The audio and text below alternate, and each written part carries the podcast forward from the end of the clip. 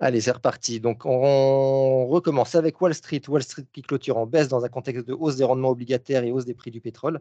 Euh, et donc, on disait un marché peu animé après un long week-end euh, férié aux, US et à deux semaines de la réunion de, la Fed. Donc, le Dow Jones, moins 0,56% à 34 641 points. Le SPI, moins 0,42% à 4 496 points. Et le Nasdaq, moins 0,08% à 14 020 points.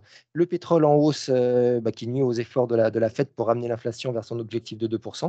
Euh, du coup, euh, bah, l'Arabie Saoudite et la Russie qui ont annoncé qu'elles prolongeaient leur, baisse de production, ce qui est euh, l'effet qui a, poussé le pétrole à poursuivre sa hausse. Donc le Brent plus 2,19% à 90,95 dollars et le WTI plus 2,65% à 87,82 dollars.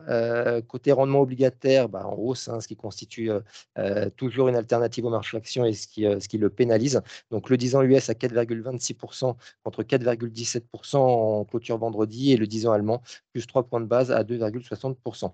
Euh, pour rappel, euh, on disait la, Fed, euh, sa réunion de politique monétaire dans deux semaines et la BCE la semaine prochaine, le 14 septembre. Côté macro, les investisseurs ont plutôt mal accueilli certains chiffres macro du jour qui, enfin hier, euh, qui, venait euh, essentiellement de, l'étranger avec la Chine, euh, où on a eu l'indicateur d'activité dans les services qui a flanché au mois d'août. Alors, il est toujours en expansion à 51,8, donc au-dessus des 50, mais inférieur aux attentes et au plus bas depuis décembre. Et puis en zone euro, le PMI composite qui est sur un quatrième recul consécutif. Côté euh, valeur secteur, euh, le, secteur euh, bah, le secteur le plus performant, aidé par, le, par la hausse du pétrole, c'est le, secteur de l'énergie, plus 0,50%. Et puis côté valeur, on note Airbnb et Blackstone qui progressent respectivement de 7 et 3,6% après l'annonce de leur entrée dans le, dans le SPI 500. On a Oracle qui progresse de 2,5% et qui profite de la relevée de recommandation de Barclays à surperformance sur le titre. Tesla plus 4,6% après l'annonce d'une hausse de ses livraisons de véhicules en Chine. Et puis United Airlines moins 2,50%, euh, qui a subi des problèmes informatiques, l'ayant contraint à maintenir ses avions au sol pendant plusieurs heures. En Europe, euh, dans le rouge également, en clôture, séance dominée par les craintes sur la, sur la croissance mondiale après les, les indicateurs d'activité en Chine et en Europe qu'on vient d'évoquer. Donc le CAC, moins 0,34% à 7254 points, FTSE, moins 0,2%, DAX, moins 0,34%, Eurostock 50, moins 0,25% et Stock 600, moins 0,20%. Euh, côté secteur, euh, secteur euh, en difficulté, c'est la distribution, moins 0,47%, qui a souffert des commentaires de JP Morgan sur le risque de baisse des prix. Du coup, on a des titres comme Ahold qui baissent de plus de 6% ou encore Carrefour, plus, enfin, moins 2,18%. Et puis, secteur en hausse, tout comme aux US, le secteur de l'énergie qui profite de la hausse des prix du pétrole, euh, plus 1,18 en Europe. Euh, côté valeur, Crédit Agricole qui baisse de 2,01% et qui subit la, baisse de recommandation de Goldman Sachs qui était passé de neutre à vendre sur le titre. Sanofi plus 1,02% qui lui profite du relèvement de recommandation de Berenberg. Et puis euh, secteur secteur un petit peu difficile hier, le luxe qui est très exposé à la Chine, où on avait des titres comme LVMH baissé de 1,74%, pardon, ou encore Kering, moins 2,19%. Côté change, le dollar qui progresse de 0,44% contre un panier de devises, le dollar qui reste une valeur, une valeur refuge.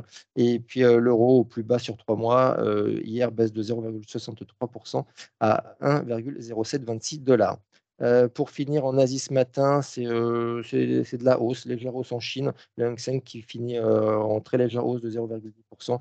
Et puis au Japon, c'est un petit peu mieux, le Nikkei plus 0,62% et le Topix plus 0,64%. Je laisse la parole à Nantes sur les mid small.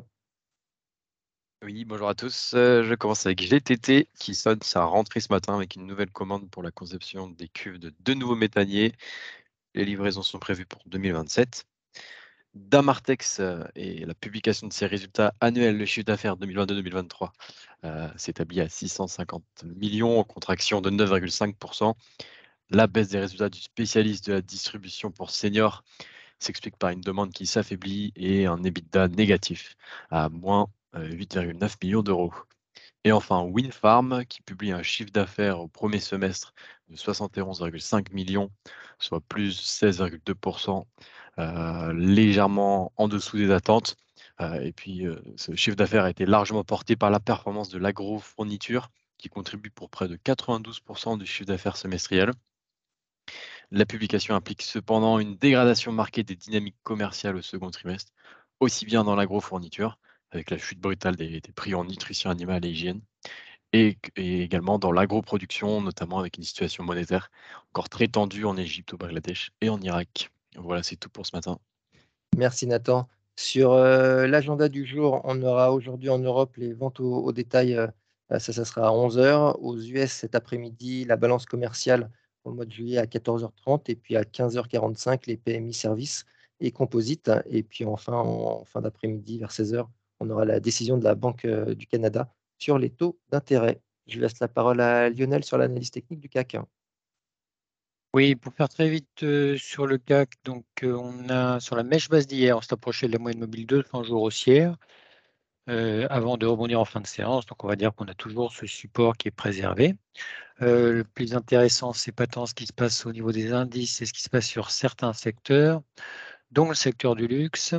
Je vous avais parlé il y a quelques semaines d'un début de dégradation relative du secteur du luxe, hein, qui avait retourné à la baisse à 50 jours relative, etc.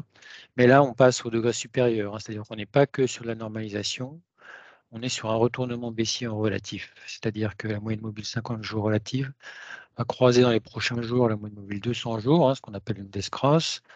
Ça, c'est une, phase de sous-performance qui n'est plus que court terme, mais qui s'installe à moyen terme. Or, sur ce secteur, on sait qu'une bonne partie de notre clientèle est très surpondérée.